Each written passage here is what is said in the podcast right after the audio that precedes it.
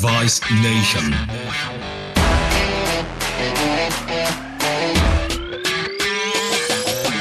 Greetings and salutations, my fenestrated friend group. Say that 10 times fast. And welcome to Device Nation. If you're looking for volumetric porosity in your podcast listening, well, guess what? You found it. My name is Kevin Brown, your congenial colleague, and I hope you are having an absolutely awesome day. I know I certainly am. Quick start guide for new listeners. What are we all about here? We're about making each other better in the challenging waters we call medical device sales, and at the same time, hearing from people that we need to know about. And today is no exception as we get to hear from Chattanooga sports medicine surgeon, guitarist, and entrepreneur. Forget about Kool and the Gang summer madness. We're going suture madness with Dr. Brett Sanders. I will never forget being in a challenging rotary cup surgery with a dear friend of mine. And at one point in the case, there were so many suture tails coming out of that patient's shoulder. It looked like the telephone key system in the closet of his office. And we must have had the same revelation at the same time because he looked around at me and he said, Suture madness. And a phrase was born.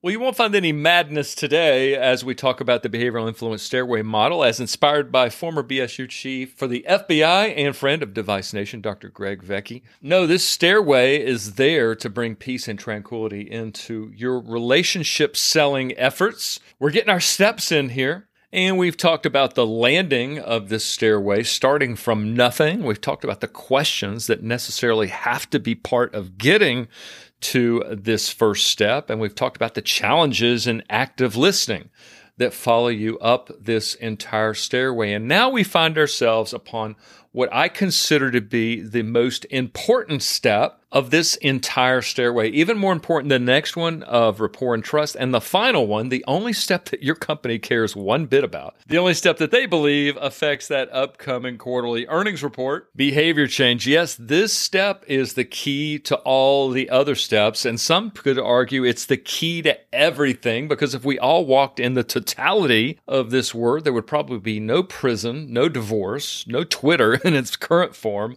Well, you probably know where this is going. The step is empathy?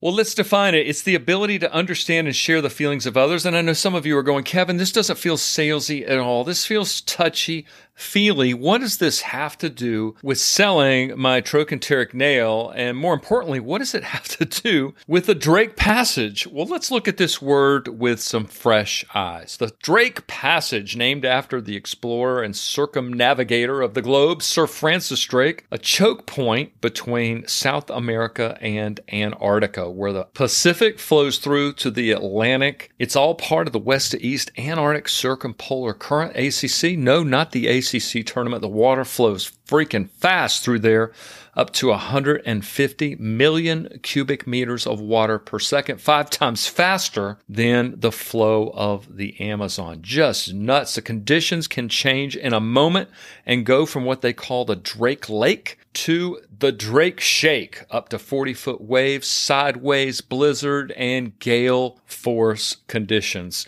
The most treacherous body of water in the world. So put your finger on that thought for just a second. I distinctly remember standing out on the bow of a ship with a professor friend of mine, very wise. And as he packed his pipe and stared off to the horizon, he turned to me and he said, Kevin, and I knew this was going to be good. And it was. He said, You know, the ocean just doesn't give a damn. And as I put this podcast together, I was reminded of that. And I thought, you know, there is a lot of truth to that. The Drake Passage doesn't care who you are, what you think about the conditions of the sea state, whether or not you prepared for your trip or not. You can get all upset about the wave height. You can be upset that it's snowing now or icebergs are threatening to crush your ship. It doesn't care, right? It's up to you to subordinate yourself to the ocean as a captain to make sure that your cargo, crew, and passengers get safely to the other side, right? So the takeaway here is that a good captain, he or she will subordinate their frame to the frame of the ocean. We've talked about frames before. Frames are relevant to empathy, right? Because empathy is you putting your frame down and getting into that other person's frame and not subjecting your frame upon theirs totally hearing it from their frame. And a captain going across the Drake Passage certainly has to do that, right? Drake Passage, like the honey badger, doesn't care the captain has to get inside the ocean's frame. So here's a little bonus feature as we ponder the old man and the sea. If you know that the ocean doesn't care, does that mean you don't sail? Absolutely not. It just means you need to be prepared. It means you need to adapt to sea state conditions, knowing that there's going to be a payoff down the road when you get to your eventual destination. And the same thing holds true for corporate structure as we talk about leadership, right? Ideally, corporate leadership needs to subordinate their frame to the rank and file so they understand what's going on at ground level. And then in turn, an opportunity for the rank and file to subordinate their frame to leadership so they can understand the challenges facing the people at the top. Does this happen in reality? Absolutely, almost never. So, what does that mean? Well, it doesn't mean going on CafePharma all the time and just complaining. You're complaining about the ocean, and the ocean doesn't care. Your company doesn't care about your complaints. And I think once we remove that expectation, right? Let's just say they don't care, then that frees us up, right? Frees us up to prepare for the journey adapt to sea state conditions, and just enjoy the ride and know that in a corporate sense, a lot of times there's a payoff for us as we get our eyes off the wrong thing and put it on the right thing. Now, the payoff for the captain going across the Drake Passage is landing in Antarctica, which I understand to be one of the most beautiful places in the world. Well, what's the payoff for us? Well, here's payoff number one. The very next step on the behavioral influence stairway model rapport and trust. If you're going to gain someone's trust, and you're telling them that your trochanteric nail is the best one on the market and has all these amazing features, and you want them to actually believe you and think that you are shooting them straight, you don't get there without going through empathy. I hear companies talk about this all the time. You know, we just need trust between leadership and the rank and file, but they've made no effort to show empathy and demonstrate it in a viable way to the sales force. So trust just doesn't happen. Our parents told us don't trust strangers. It's intuitive. We just don't give it out to anybody walking down the street. It's something you have to earn. So if you want your presentations to have pop, and people to actually listen to what you're saying and believe you that you're telling them something that is truly in their best interest doesn't happen. That trust is not granted unless you have gone through the steps of empathy first. Well, here's payoff number two, and this is a powerful word. It's a word called context. The word context comes from a Latin foundation of how something is made. I love this, but I love this one even more. The words that surround a word. You know what? Social media is not context at all. It's people yelling at each other with no context. I don't know why you're saying what you're saying. I don't know your background. I don't know your heart behind it. I don't know your life experiences. And that's why it's so frustrating because there is no context. A friend of mine said that you can be right or you can be married. and that was great advice.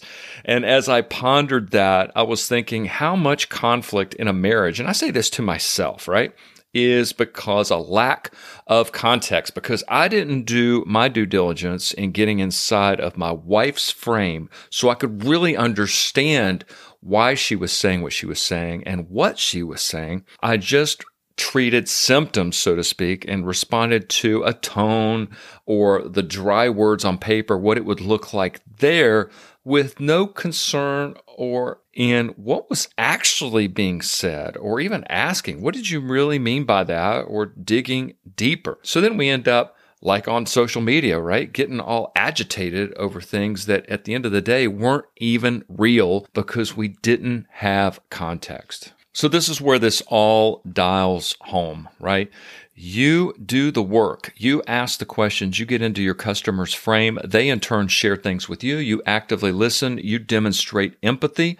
Do that process over and over again, and you will develop context so you will know how to engage with your customer. That will develop rapport and trust, which will be a great foundation for you to show things that you think bring value to them. Now, critical in this whole process, and I'm going to tie it up right here, is that if there is you in that frame, right? If you're trying to superimpose your frame into their frame, then you're going to miss something because you're going to hear some of the things that they're going to say through your eyes, and that is going to contaminate the conversation and context will be the casualty. So that's why we went on our journey through the treacherous waters of the Drake Passage just for that metaphor. The captain is completely subservient to the sea from a posture perspective.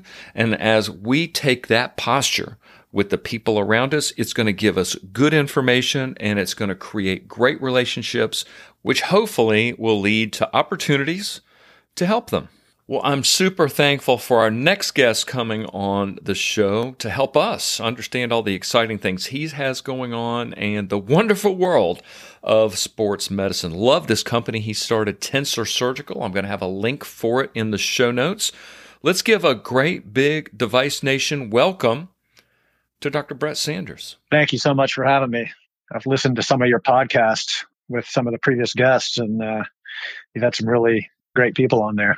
Well, you were too kind, Dr. Sanders. It's an honor to have you on Device Nation. Uh, you're quite the rising star in the sports medicine arena.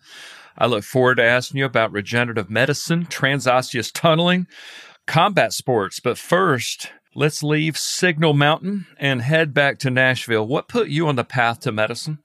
Well, I basically learned medicine at the dinner table. My dad was a plastic surgeon, had a lot of influence on on my uh, interests career wise growing up, and I've thought about this recently about being fortunate to have a target early in life and aim for it, you know, when you're young. So I kind of knew I wanted to go into surgery from when I was back in high school. That kicked me off on the path into medicine. When did you decide that orthopedics was what you wanted to do?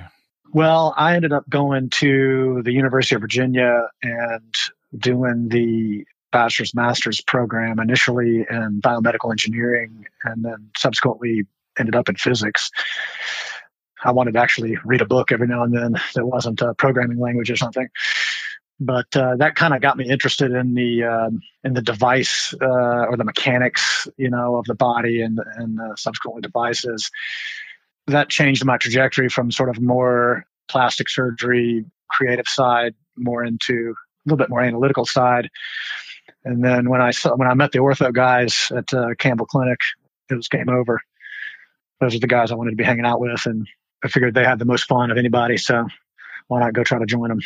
I saw that you did a fellowship at Harvard. J.P. Warner is such an iconic figure in the upper extremity space. What was it like working with him and, and working at Harvard? Yeah, it was unbelievable. You know, at the time, that was uh, the Intercontinental Fellowship, and there were guys going over to Christian Gerber in Zurich. And I was one of the first guys to do a full year there. And I started out as Peter Millett's fellow who now is the shoulder chief at uh, Hawkins. And then midway through, he went to Steadman Hawkins and Larry Higgins came on.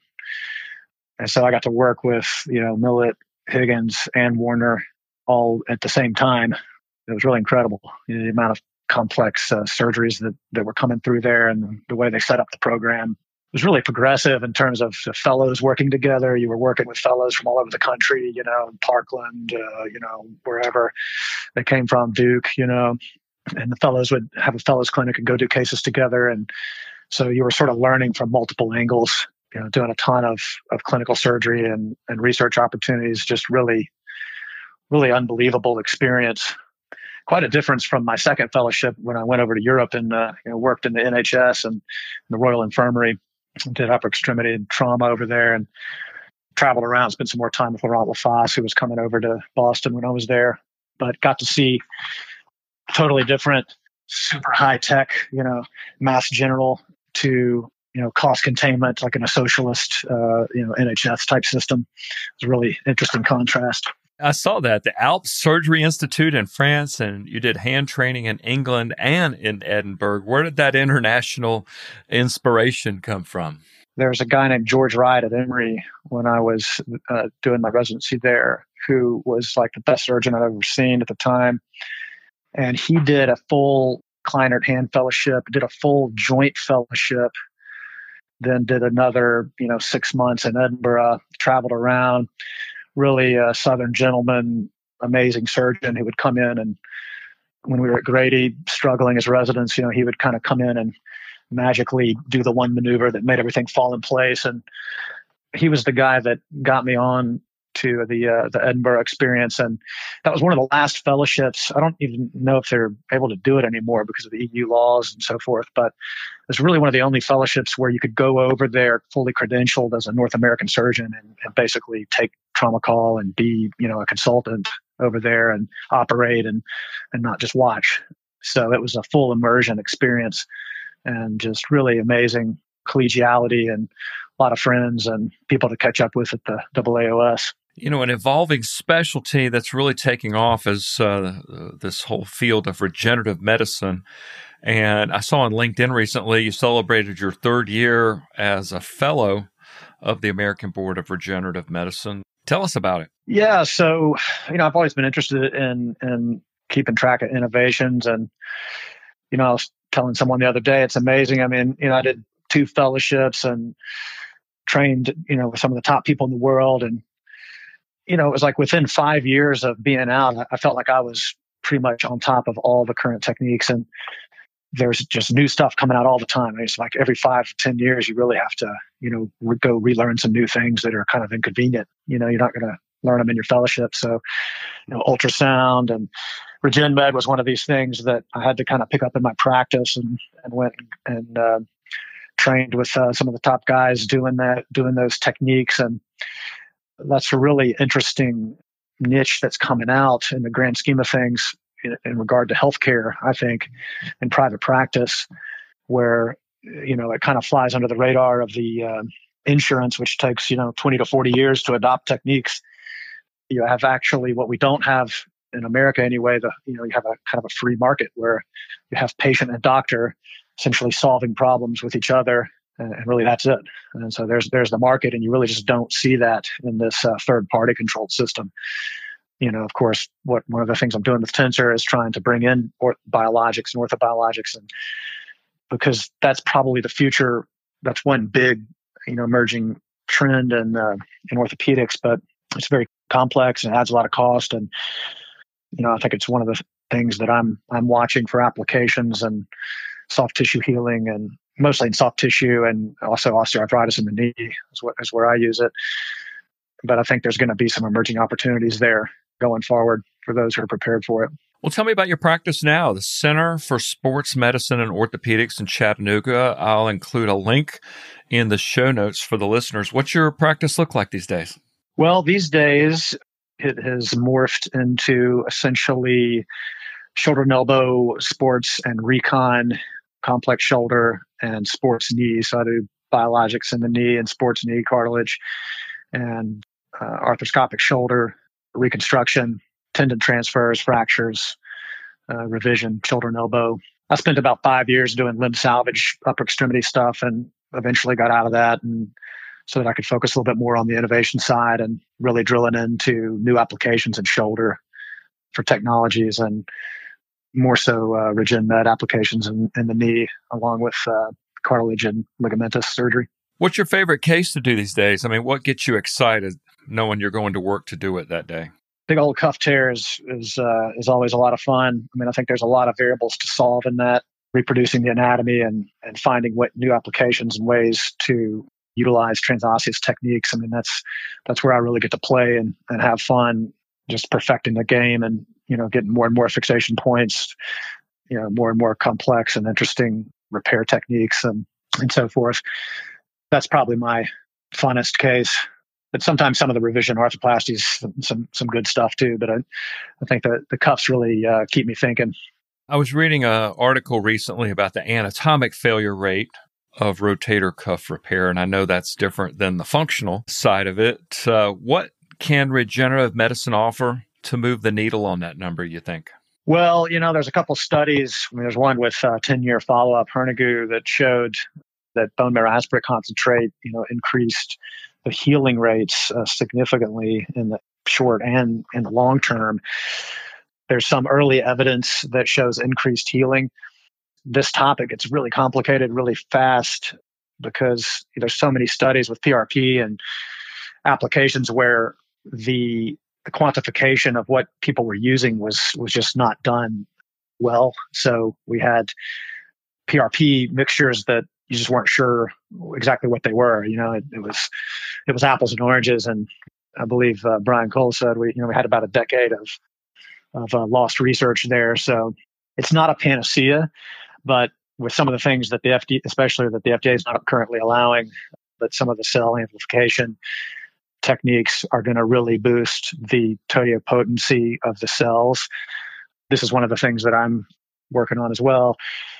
The rubber is going to meet the road when we have scaffolds that have, you know, inductive potential and cell-based uh, regenerative potential, you know, attached to a scaffold. So it's not just going to be sort of a magic injection. It's going to be implanting these biologic scaffolds in ways that can get under the cost ceiling to allow that as well. So it's you know, it's more than just the science. There's an application side and there's a there's a business side to how that stuff can get on the market and start to actually help people. This may be a really stupid question, but you've tapped the crest, you got a needle full of BMAC. Where are you putting it? I'm using it in the knee for osteoarthritis, in the shoulder for uh, cuff augmentation. You know, there's a significant fraction of PRP in those BMAC samples as well. So you know, I think there's potential to to put it in a lot of different uh, healing zones, tendinous, you know, healing areas, Achilles, etc. The BMAC seems to be good with uh, for pain relief uh, with the uh, interleukin one receptor antagonist. There's a seems to be really uh, effective in the short term at modulating inflammation. Areas where you're trying to calm down inflammation, but also promote healing. Do you just shoot it into the joint space, or do you take a needle and you perf your repair and inject it into there? How do you do that? Right. You know, in the shoulder, I'm a little more cautious about uh, the results because I think any any sort of mixture that you put into the shoulder is not going to stick around unless it's has a scaffold or, or some mechanism to keep to keep it there and, and have it elute over time. Under the repair side, you know, you can incubate it with tapes and there's you know there's collagen tapes and there's there's all kinds of ways to do it.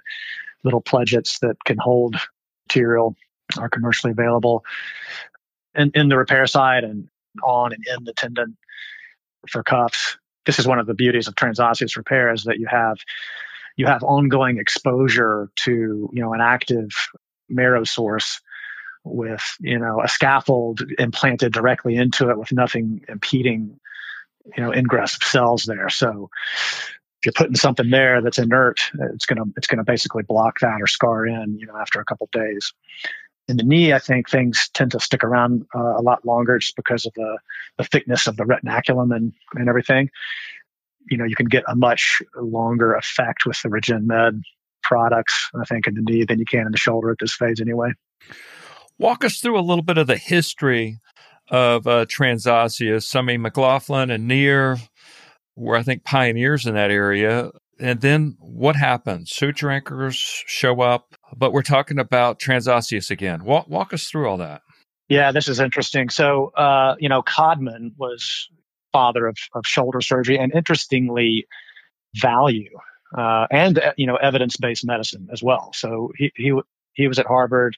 He was one of the first guys that was talking about value which got him kicked out of the hospital actually. And he was doing transosseous cuff repairs and he was looking at evidence and saying let's let's follow this and see if you know what we're doing is actually making sense compared to the cost of it. That's been around you know for a for a hundred years and has has produced you know good responses or good good outcomes. And we use it in the hip. We use it around total shoulders for subscaps. I mean, every surgeon out there knows that you can repair tendons physiologically they will heal to, to transosseous sutures. This transosseous cerclage effect, where you put a suture through the bone and it collapses the tendon down and, and recapitulates the surface anatomy with reduction of the shear forces, is a really powerful mechanism. And that's really what, what we've been chasing ever since. So we sort of, we had the gold standard. And then what happened is the, the arthroscope was introduced in the 90s and we put blinders on and kind of went down that rabbit hole and, and for a while you know the the uh, Mitek anchor, I believe was the first one out. It enabled us to perform cuff repair, which which you could, really couldn't do arthroscopically because there were no good transosseous devices.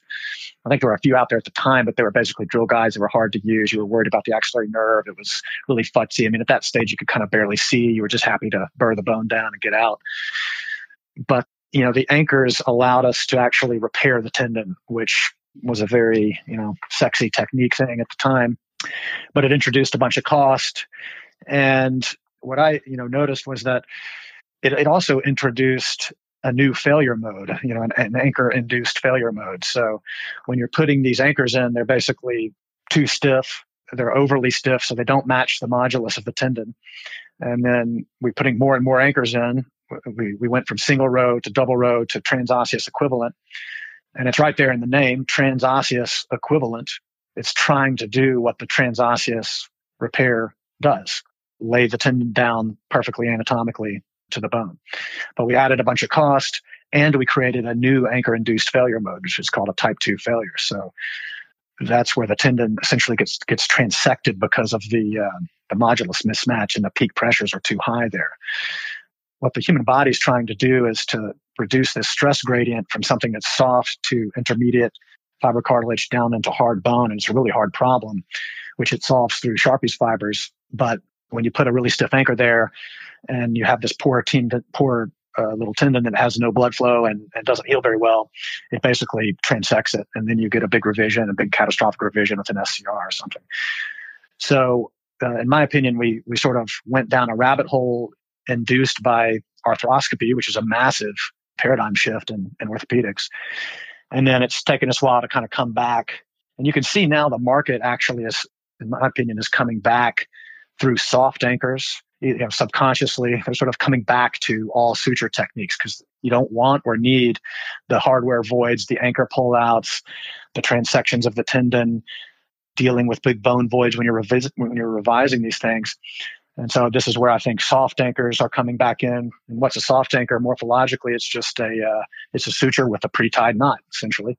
So what I'm doing with transosseous is coming back full circle arthroscopically, which has been the gold standard for 100 years and putting the suture in, then tying the knot afterwards. It's really just a suture with a knot in it, just like a you know a soft anchor is. But it does two for one fixation points biomechanically, so it's a lot more efficient. That's kind of what interested me, and your listeners may may like a you know a, an analogy of this in the knee, which is uh, you know with ACLs, we've seen a lot of paradigms move with the introduction of the arthroscope if you use ACL as an example, you've seen you know a similar thing where back in 1890, a guy named Hey Groves described the double bundle anatomic ACL reconstruction, you know, almost exactly like Freddie Fu would describe it today, and it was done open. And then the scope came in, and then in the 90s, the transtibial guide was invented and just introduced into the market with very little study. And almost overnight, the human ACL origin evolved two centimeters up the femur because of that. So it was a technique driven, arthroscopic driven technique change that then made our ACLs become non anatomic. And it took 20 years for us to figure this out, only to come back and figure out that all we have to do is come through the anteromedial portal or drill outside in. I noticed you had Stephen Howell previously on your podcast. He designed the Howell guide. You know, he, he was noticing this, you know, there was a problem. So the arthroscope can introduce can can introduce us to problems that weren't occurring, and then we have to solve those problems too. I love that you mentioned Codman.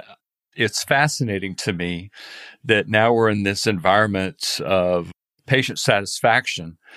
And he was all about the end result. And if I remember right, the name of the hospital that he started after he got tossed was the End Result Hospital. That's right. You know, we were talking about podcasts and the effect of how do you get media out and everything. And you know, I'm not sure I could have done what I'm doing now 10 years earlier. You know, there just wasn't a market, but there also wasn't a way to talk to people and get the ideas out. And, you know, one of the things that's come up from studying Codman is that he, he could have done better as well with how he introduced the concepts. You know, he was so smart, but he, he kind of got in his own way in some ways, I think. Like all of us, we have to uh, be introspective and learn the human side of how, how you introduce ideas. It's just fundamentally it's hard for people to accept change and new ideas, and it has to be done a certain way if it's going to be effective. Funny rep story I'll bore you with for a second. Uh, Zimmer came out with the Statak really early on, and we had this wooden block loaded up with that uh, suture anchor in there, and so the doctor could assess just how robust the pullout strength was. And we showed it to this particular surgeon. And he grabs the suture tails and just summarily rips the whole thing out, destroys the demo block. and we were left there. It was almost like Napoleon Dynamite when he ran over the bowl. What do we do with this? And it wasn't till like a couple weeks later that we found out that he was a Mitek consultant. And it was just absolutely hilarious he did you the favor of uh, expeditiously finding the failure mode, right? Yes, he did. Uh, and and I think he said something like he rips it out and he looks uh, looks at us and said, "Well, looks good." You know, it's it's funny. There's a need for some people to just break stuff. You know, I had an ortho tech one time put the beach chair that we designed on the table. You know, he tightened it all up and he was like checking it to see how robust it was. And he just gave it like a forearm shiver to the head plate and like broke it. Like, why, why would you do that? it's like I don't think it was intended to be uh, to, to sustain an elbow strike from a 250 pound guy. Right, that's hilarious. Uh, we should have tested that in the lab. You know? Yes. So before we get too far away from the rotator cuff, what are your top three moves uh, that you think will add some longevity to your repair? Okay, uh, in terms of basic principle thinking, you know, this is where the transosseous techniques are just so rife with literature supported introduction of biological healing elements, mitigation of revision problems, you know, small diameter holes in the bone, small diameter holes in the tendon, load sharing, you know, multiple sutures. The big lesson that's come from multiple studies, Rodeo, Srikumaran, Jost, multiple studies, the strength of the repair comes from the sutures. And nowadays you've got tapes, you've got, you know, high strength sutures. The strength is the suture because it's the suture tendon interface is where the failure mode is. If you can put more sutures in and more fixation points is another thing that I'm imploring thought leaders to consider. We're, we're thinking in the box with single row, double row. That all came from thinking about arthroscopic anchor in, introduction. What we should really be thinking about is number of fixation points per surface area. So we want to increase the number of, you know, I'm, I'm doing eight, 10, or 12 fixation points, putting in four or five tunnels. That gives you, you know, eight or 10 fixation points with sutures or tapes and, and all of them. So more sutures per repair point and more, more repair points per surface area. That's going to give you load sharing. So that's going to distribute the force across your tendons. So instead of getting that type 2 failure where it truncates the tendon, cuts it in half because you have like a speed bridge, like a two anchor repair that's just way too stiff, and also giving peak impulse loading to those fixation points, you want to distribute your load across the tendon. And then if it does fail, you have a type 1 failure and it's easy to revise and you have no anchors, you know, in the tuberosity. It's just like a primary repair. So this is where I spend a lot of time trying to optimize for these repairs. Of course, before that, it's it's all about tear recognition, mobilization.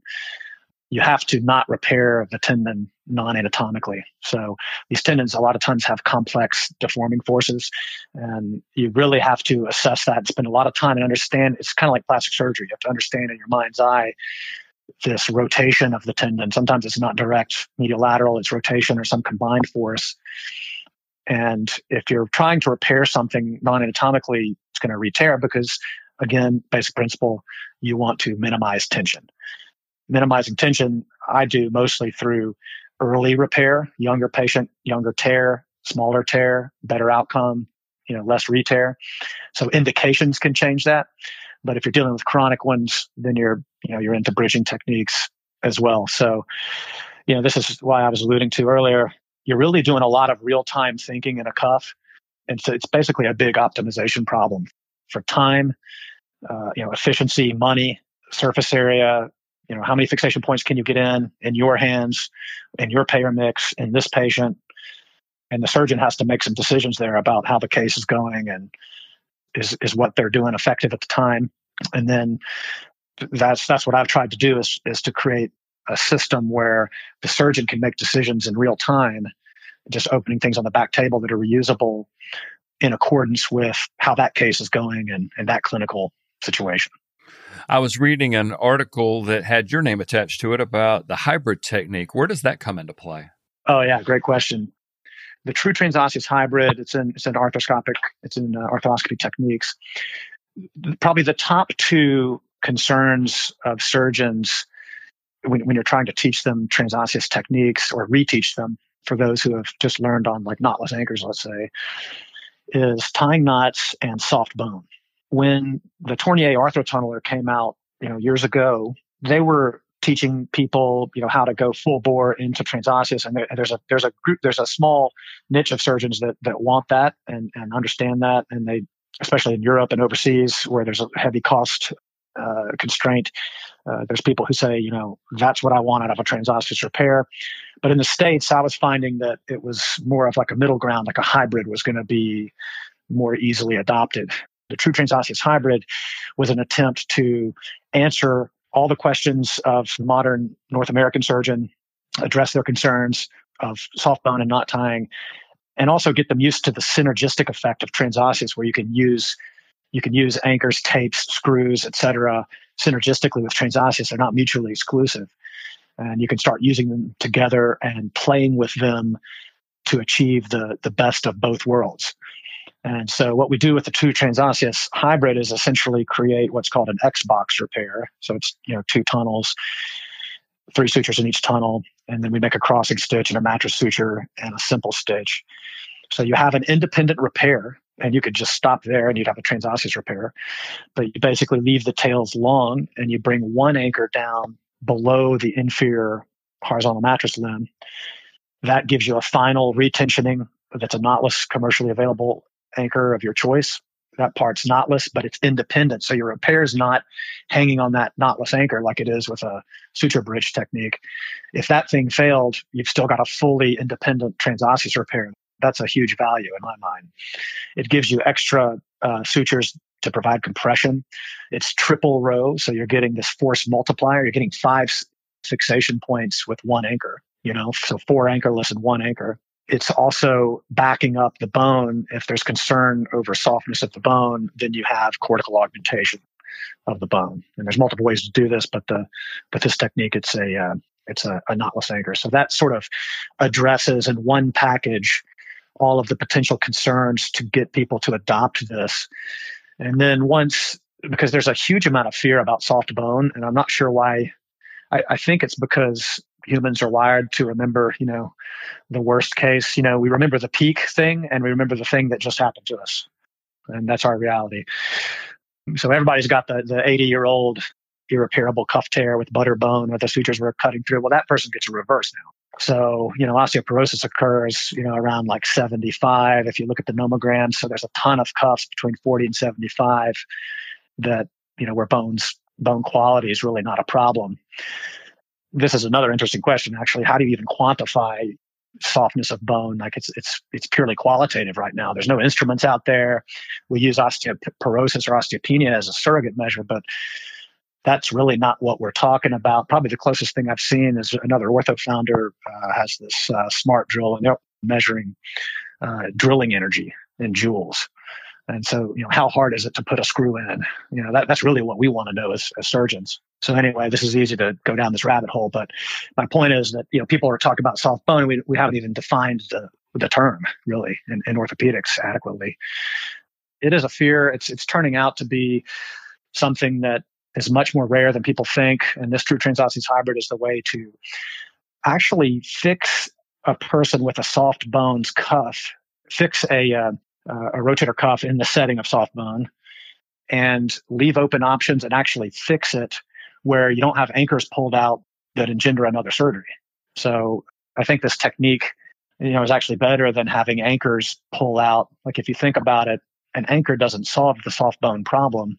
It just creates a big bone void when it pulls out and a foreign body to go retrieve. The worst case is when you're doing a transosseous equivalent and you put in, you know, all these medial row anchors, and then you're tying the knots over the tendon, and you feel the anchor pull out under the tendon. You know, and then you got to make a decision: Am I going to take this whole thing down? Well, if the suture cuts through a little bit, it'll still engage the tendon, and then you can fix it down low in the diaphysis with a knotless anchor, and you'll still have sutures with a transosseous cerclage effect fixing your tendon with no hardware to create bone voids or problems in that zone. So it's a technical solution to you know multiple problems. Yeah, this is great information. To your point about soft bone, is there uh, some suture brands out there that are a little bit more transosseous friendly and less likely to cut through the bone? Tapes of, of any kind will increase surface area and decrease cut through. High strength suture uh, is what most people are going to use.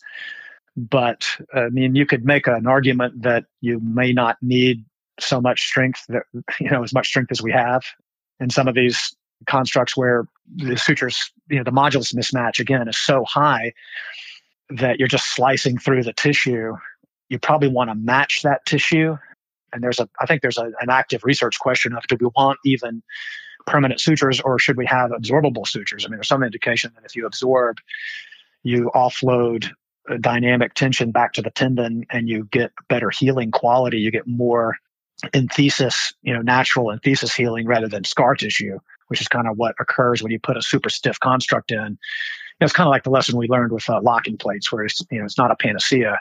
The locking plate can still you know cut through or be overly stiff and cause a non-union. So you know you want something that has that modulus mismatch.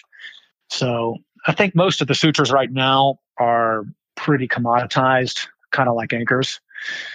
I can't detect you know major advantages uh, other than cost not tying uh, ease of implantation, slidability. I mean, there's various things you can look at, but uh, they're, they're all well over probably what you need for the actual tendon to heal. Question about cost. You brought that up. Uh, I come up to Chattanooga and you do my shoulder.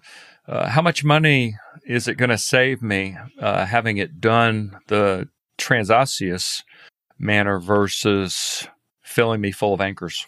Well, that depends on the facility that you're in and the dynamics of the third party market around where you are, you know, the ownership of the facility, and it's a lot more complex than just the technique, you know, that the surgeon chooses. But the, the, the question of cost, what, what we're doing with Tensor is, you know, we're giving you a reusable device that breaks down like a shotgun and gets re-sterilized and has a limited disposable that, that you open one time during the case the surgeon decides, you know, how many sutures are implanted and it's unlimited within that case. And sutures, you know, have a much lower cost than anchors. So independent literature by, by Lazarus at Rothman has shown about a thousand dollars savings per case, but it could be a couple thousand dollars less in some of the big tears, you know, depending on exactly what you're using.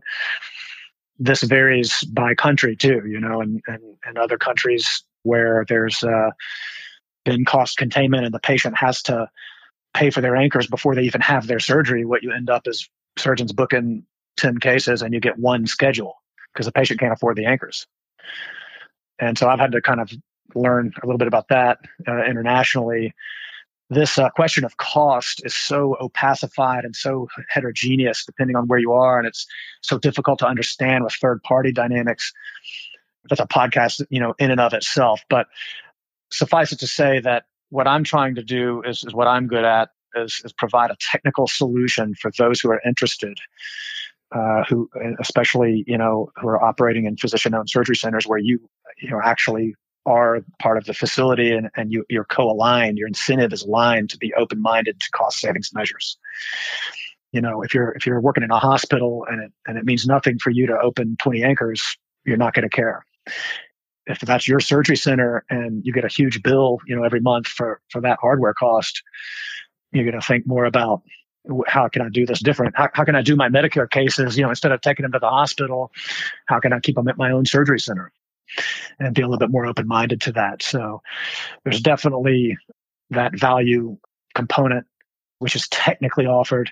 And then it's an, and then it's an additional step to take it and, and put it into practice, like in your regional payer dynamic and and so forth. But this is what I was talking about with Regen Med.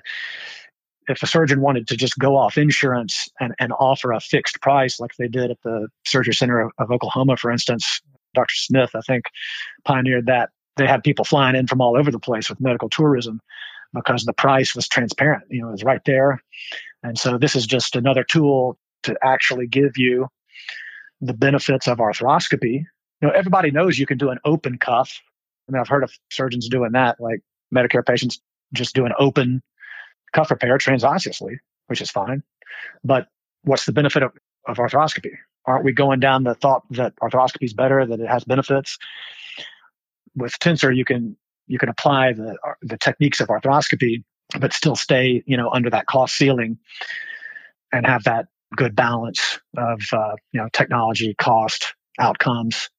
You can bring the orthobiologics in under a cost ceiling if you want, and it gives you that laterality where you can, the, surgeon can distribute the cost according to their preferences in their system. If that makes sense. You've said Tensor Surgical uh, a couple times. I want to open that up a little bit for my audience. You're the Chief Medical Officer of Tensor Surgical Value Based Soft Tissue Repair Solutions there in Chattanooga. Many patents under your belt. How did this all come about? And uh, where are you guys now? So we started this back in 2012. Started it here in Chattanooga. Multiple iterations down the line. Got funded with local and angel and VC funding and got it up to market ready. And now we've got a, a group of grassroots surgeons that are on board with the techniques and it's really come a long way. It's been a great ride. We just recently recruited uh, Justin Anderson as our CEO, who was the uh, global VP of sports at Tornier and uh, so he commercialized the arthrotunneler for Tornier, which was the reusable version. At the time, there wasn't a great market for it. But now that value is coming on, we feel like the timing's a lot better. We've been fortunate enough to uh, convince him that we have a, a better mousetrap, you know, second mover in the space. That was one of the things that I think we were able to do here with sort of the the old school surgeon and engineer working super tightly together and just kind of doing it in the garage, back and forth in the OR, we were able to eliminate multiple steps from the application of the device, which was a that was a problem for adoption. It was just, you know, many surgeons felt the previous devices were just too futzy to use. So, you know, we eliminated a few steps. We eliminated drilling. There's no drilling. There's, you know, small diameter poke holes in the bone. Very fast application. You can make a tunnel in under 20 seconds and make that all reusable. So that was what we were able to uh, to get as the gateway. And uh, I'm thinking that the sky's the limit from there. Once you can put tunnels in very quickly, you know the next level of novel tunnel specific fixators and, and other techniques is, is it's like a Pandora's box. It's like your imagination is the only limit, really. There's so many different ways it can work with screws, tapes, augments, buttons. Uh, that's kind of the phase that we're hitting now in terms of you know where we are uh, with the company. It's it's really exciting from the business perspective, but it's been really exciting for me as from the surgeon side in terms of the clinical benefits. Which at the beginning of this journey, I really didn't know. Frankly, I thought it was mostly a value play, but it turns out that the pain after cuff repair, which is a, a notoriously painful procedure, is significantly reduced with transosseous techniques. And there's level one data on this Randelli, and I believe it was 2017 AJSM showed that in an RCT. That's definitely been our clinical experiences that these patients have significantly less pain. It puts uh, opioid sparing cuff really within striking distance clinically, which is a you know that's a that's a big trend in orthopedics right now. You know, again, this is a, another thing. It's kind of like soft bone. Why is that? I think it's it's an active question, but my theory is that pressure in bone causes pain. Like when you have an AV, when you have AVN, there's, there's, there's intraosseous pressure increase. And when you're cramming an anchor into a hole with a diameter mismatch, you're plastically deforming the bone. That's increasing pressure and it creates fracture physiology. And there's studies out now that show that you can have bone marrow edema on the MRI for like six months after that. That's why that may be one of the reasons why they hurt so bad. That probably in the tension of the repair. But when you're doing transosseous tunnels, you're relieving pressure and you're letting all those bone marrow elements come onto the repair side.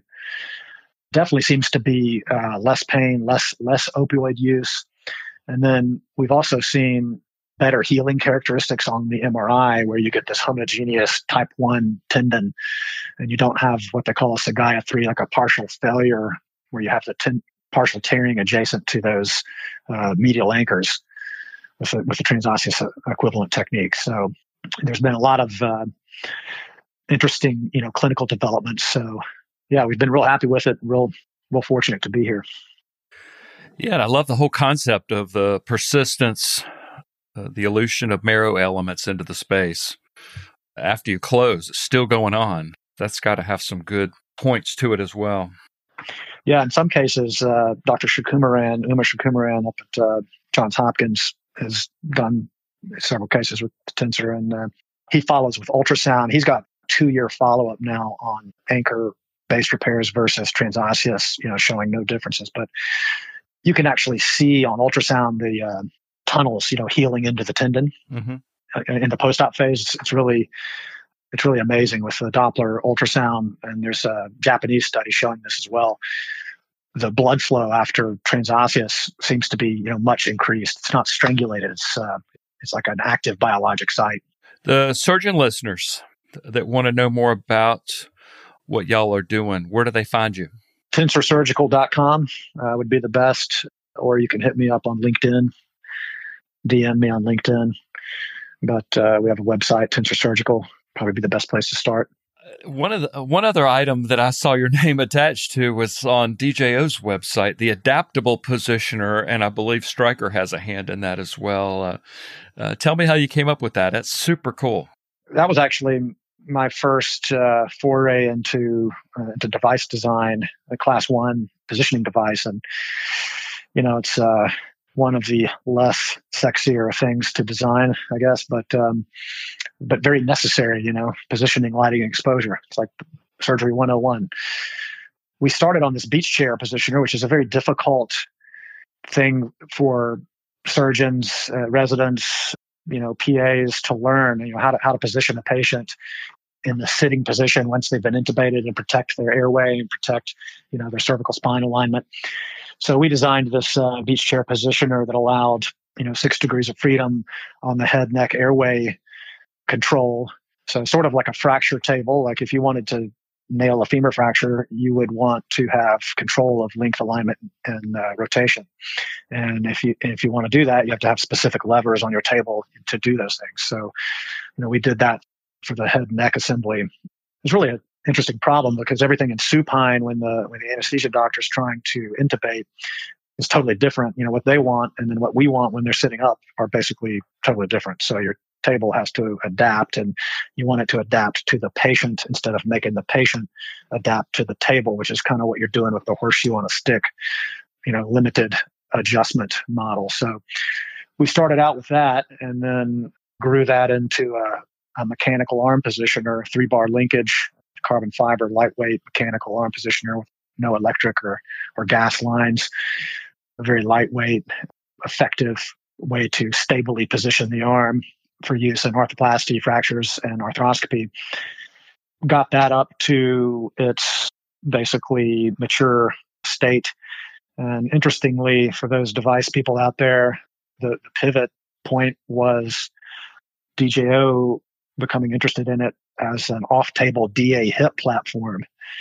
So they've acquired it and applied it for off table DA hip applications where they have traction on the leg and you could break the table in the middle and then you could have retractors coming in from the opposite side all positionable by passive essentially passive robotic technology where you squeeze a handle you put the limb in the desired position and let go and it holds it stable yeah, that's kind of found its way into a different niche there. And Stryker Endoscopies marketing it for uh, sports med positioning. I believe there's a spine company looking at doing some navigated lateral spine approaches for it. So it's interesting to have it kind of go into three different domains there.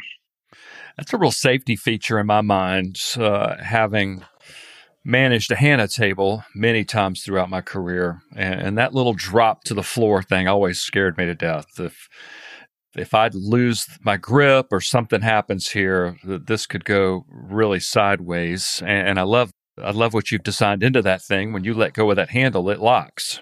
There's no free fall. Exactly. you know, going on and off the table. That's extra time. You know, again, coming back to the big the big trends in orthopedics, outpatient and value that are all every you know joints are going to the outpatient surgery center. People are doing DA hips in their surgery center. You know, a hundred thousand dollar HANA table is a big expense, and if you can do that with an arm positioner or two that you already have and that your shoulder guys use, I mean that's a big synergy. So it's just one more little niche thing to to think about as everything goes to the surgery center. You know, you want to find these synergies, you want to find these interplays and these ecosystems that were essentially just inefficiencies of the big hospital setting. Before we get away from the clinical stuff, I had to ask you this question. I was showing a humeral nail the other day, and I remembered your paper on locked plating versus intramedullary nailing, and all I could think of was, uh, "Am I doing something wrong here?" with nailing. yeah, by showing this humeral nail. That's funny. Um, that was back in the days when uh, Synthes had just come out with uh, the apple plate they called it because they they put an they put a, an apple on the locked plate and it was you you had you, you could like rip the apple off and and locked plating was you know and the biomechanics of it were were all the rage and um, yeah I've I've gone a lot more towards uh, fixing I, I, actually do a structural allograft technique that I learned partially uh, in Edinburgh and then kind of modified. And now I'm sort of biologically rebuilding the proximal humerus and, and plating it and um, grafting it, you know, aggressively with structural allograft in situ. I've had some great results with that. And then it makes your tuberosities heal so that if you have to convert to an arthroplasty later, if your tuberosities are healed, your outcome's going to be a lot better. I see a lot of ring doctor experience in combat sports on your CV. Not sure I want to be the rep telling you I forgot something. What pulled you into that sport? Yeah, that's been fun. I was a wrestler, so kind of gravitated towards that. I took a foray, you know, in college into cheerleading, you know, and, and uh, was was a D one cheerleader for for a while in college, and then afterwards got back into Brazilian jiu jitsu and training combat and sports and, and martial arts. And as a sports doc, it was uh, it was something that I was really drawn to. Yeah, I was fortunate enough to get trained by one of the early docs uh, that was doing that out in California and wrote the wrote the rule set. The commissioner of, of Tennessee, they wrote the rule set for the first legal MMA fights in Tennessee. Was able to be right there for the UFC and Strikeforce and all the shows that were, you know, coming into to our state at the time. So yeah, it was. Uh, it's really been fun. You know, if you compare it to what you normally do as a sports doc, you're kind of like a bystander in mixed martial arts at the at the high levels, like the UFC. I mean, it's like a mix. It's like a mix of uh, sports medicine, entertainment, trauma, and sort of being a referee. You know, it's if, if you if you enter the ring, you know, the fight stops. So they always want their docs to be trained in the positions and, and what's happening to the fighter. You know, you can have a fighter that's out on their feet and, and it's your job to prevent their brain trauma. So uh, there's situations where people can, you know, be in uh, joint locks or or be uh, in chokes and so forth, and it's hard to tell what's going on. And so the doctors kind of need to understand that. You know, in the early days, there was when they allowed the elbow strikes on the ground. You know, there's a lot of lacerations and a lot of bleeding, and you know they had they had some docs stop fights early because of relatively minor but gruesome looking, you know, cuts. You know, people who have who are relatively higher on the on the learning curve in terms of uh, actually being, you know, interactive. So that's been a real fun, real fun thing to do, and got got to meet some really interesting people along the way doing it. When I was a kid, I always used to play this game in my mind: Is anybody doing exactly what I'm doing? right now. And as I juxtapose that upon you, and I'm thinking about, is there anybody in the world that progressed from cheerleading to wrestling to a blue belt in jiu-jitsu and is now refereeing mixed martial arts? I, I dare say not.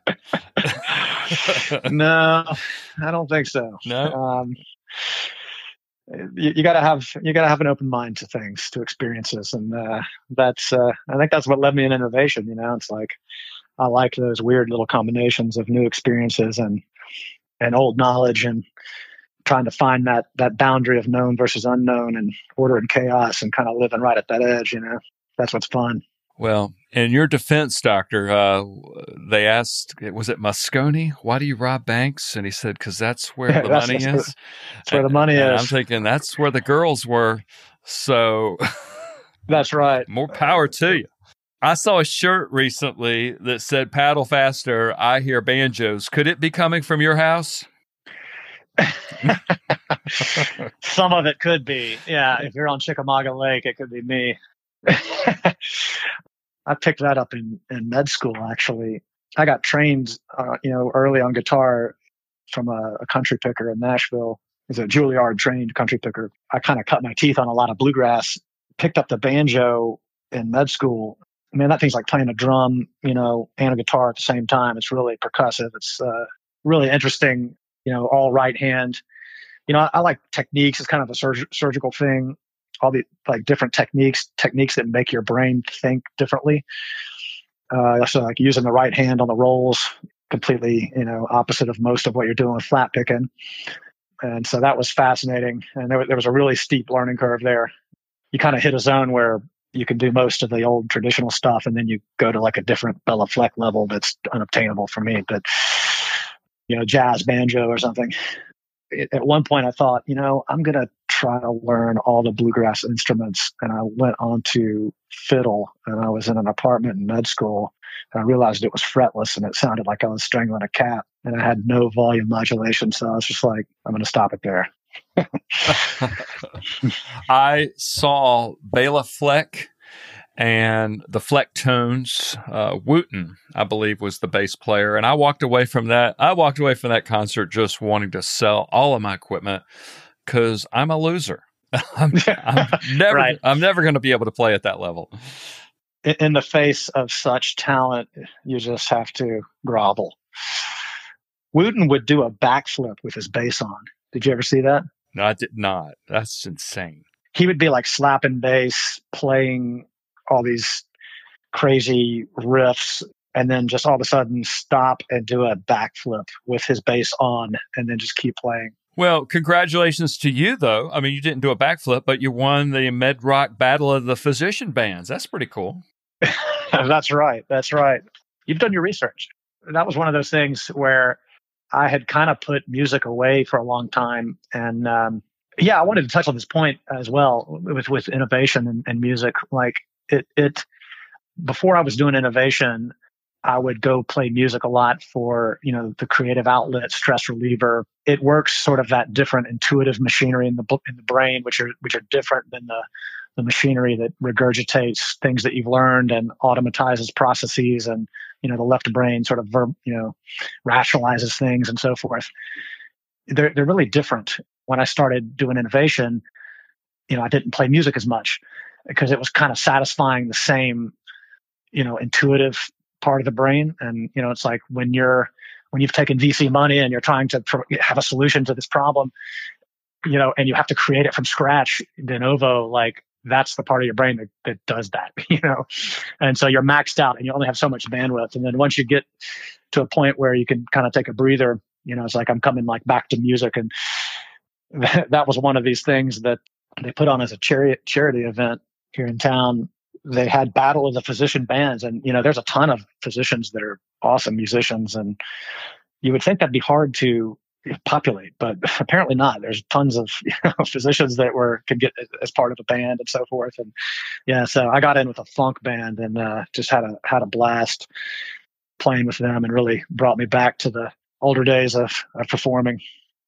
I absolutely loved that headstock camera that you showed off on LinkedIn. I had seen uh, Keith Urban use one of those in a, a concert I attended once. Uh, you're getting close, Doctor. Is there anything I can do to fill this glaring hole in your musical repertoire and get an electric in your hands? You're close. Absolutely. Is, is that your is that your uh, is that your weapon of choice? That's my weapon. That's my only weapon of choice. The only thing I have any competency in at all. So yeah, absolutely. I I've got a Fender. I don't know. These days, I I do most of my stuff on acoustic and went down that path of sort of acoustic rock for a big chunk of time. And uh, but I'm coming back to some of the things that you can do on electric and and piano. You know, I, I have a um, I have a Yamaha uh, Disklavier. Have you ever seen one of those? Oh yeah, those are amazing. I had no idea of technology innovation that had occurred in, in pianos back, but I came in and you know this thing's got monitor speakers and it can teach you. It moves, you know, it plays itself and it it moves the keys to teach you and you know, the, the sales rep, you know, my, my four year old was with me at the time and he walks up and the sales rep said, watch this, he hits a button and uh, the keys like start moving and it teaches my four year old to play like Pachelbel's Canon like right in front of me. And I'm like, okay, sold. Uh, I've had fun with that. So I go back to the piano quite a bit. electric, electric guitar is definitely in the mix. There's some things you just have to, uh, you just got to crank it up and, uh, and rock to, you know, you just can't get it done any other way. Uh, I love what you said. You actually filled a gap in my mind. I have found the same exact thing that when I have a heavy creative output on other things, my guitar just sits here beside me and just stares at me. I, I got nothing for it. But uh, like you said, when the clouds clear out and there's a little bit of room, a little bit of bandwidth, then I want to play again. That that's so interesting to me. I think it's more well understood how to eliminate errors, reduce risk, you know, sort of like the Six Sigma thing of decreasing errors, like like incremental advancing of, of concepts. But that intuition, that creative insight, you have a lot more meetings about how to reduce errors and eliminate, you know, waste than you do of how to like increase creativity, you know, because like nobody knows what that is. You know, it's like, but that's kind of what you're getting, you're tapping into with I mean, in, in our case, it's music, and um, there's probably some other substances involved in, in other people's cases. but uh, you can, you know, you can. It's it's sort of a it's a different machinery in the brain for sure. Well, you're in Tennessee. Brad Paisley wrote a country song about his younger self, uh, writing a letter to him. If you were giving advice to a, a younger Brett Sanders or to other surgeons just coming in right now, what would it be? you know, it's highly variable. You'd have to know the skill set of the person you're advising. But more and more, having gone down paths of doing things myself or kind of going, you know, they say, you know, if you want to go fast, go alone. If you if you want to go far, you know, go together. You know, I felt like with some of the stuff I'm doing, it's on the edge enough that it wouldn't be done, you know, in, in the in the existing, you know, corporate structure, let's say, or maybe even academic medical structure. But if you can get into a situation where you can be mentored by someone, you know, I think that's one of the things that I underestimated early in my career in terms of making meaning. You know, you want to make meaning with what you do. And for me, this foray into something that, you know, I think is the world needs right now, uh, definitely for, to allow our systems, you know, to keep working and so forth. I mean, there's, there's philosophical reasons why I'm doing what I'm doing and it's, and it's, and it's making meaning. And I think you know that's the ultimate metric of what you want to go for is is, is making meaning. And um, and I think mentors, if you can find one, if you're doing something where there is one, they're few and far between sometimes if you're doing something new. But mentorship is so important to to receive and, and also to give. It kind of forces you, you know, sort of like teaching forces you to learn your subject matter. It, it forces you to learn yourself to to be, mentor someone else. And um, you know, to receive messages from older mentors that have already been there and done that. And it kind of forces you to call out your own deficits and and benefit from from what they've done. And then there's something in that relationship too. And you know, you can do that in business, you can do that in medicine, you can do it in both. You can do it in your family and apply those to your family because you know ultimately that's what's driving all the other stuff that you're doing is is the support that you're getting, you know, at the family level and uh, that level of accountability. So that's great stuff. Uh, any advice to the reps listening to the show, what they can be doing to bring value to the surgeons in the operating room? There's two big things at play in our field right now: value, outcome over cost, is you know defined by the Harvard Business School, and outpatient surgery centers, where two big paradigms, you know, two fields meet is usually where interesting things are happening, right? You know biotech or you know there's there's multiple examples of that so those are two big things where there's a lot of opportunity i'd say you know being open to the to the reality i would say that's coming and that's here the way you were doing things and the way you were trained is not the way you're going to be doing it in the future. Likely, it's going to be better, faster, cheaper. There's going to be ways, you know, the way that you did it in the hospital with all the inefficiency and and all of the way that that was done is going to be forced to change in the outpatient surgery venue. And so just be open to that and look for areas where you can synergize uh, and help help your doctors that are, you know, especially if they're surgery center owners, with finding these low hanging fruits of synergistic technologies that can fill that value void. Because almost nothing in medicine was designed to be interoperable, right? EMRs are the worst example of it, but everybody's doing their own thing and then there's these huge gaps in between and they're just not getting filled. Well all that's going to get smoothed out when the decision process is occurring at the granular level of you know physicians and reps and patients like it is in a surgery center where they have to true up that problem rather than like a big b2b transaction with a big insurance company and a big hospital. So yeah i would say look for those and and just be open minded to those new those new opportunities of combining things into the outpatient surgery center. I think everything's going to go there. Sage advice, Dr. Sanders. Thank you so much for coming on Device Nation to tell us about these exciting things going on in your world. It was a real pleasure to speak to you. Well, it's been really fun. Kudos to you for what you've done with this podcast and bringing on the uh, personalities and the highly accomplished individuals that you have. And I really think you're on to something with this. I've listened and learned from some of your podcasts, both from here in the rep side and the and the physician side. So thank you for the opportunity, and I look forward to, to more good things from your podcast. Well, those were some kind words and a great conversation with Dr. Brett Sanders. I'm including links in the show notes for a lot of the things that he's excited about. We even threw in tabs for the Beverly Hillbillies theme. He'll understand that joke. Appreciate him coming on the show and sharing his life with us. That was awesome.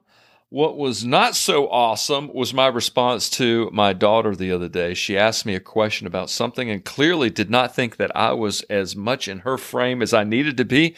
She said, Dad, what is that episode you were doing on? What was that topic? Imp, uh, imp, I said, empathetic? She said, Yeah, that's the one. Well, it sounded more pathetic than empathetic right there. And I went, Ouch she got me, and she was probably right. So that's our charge this week, certainly mine, if I'm to regain any vestige of respect from my daughter.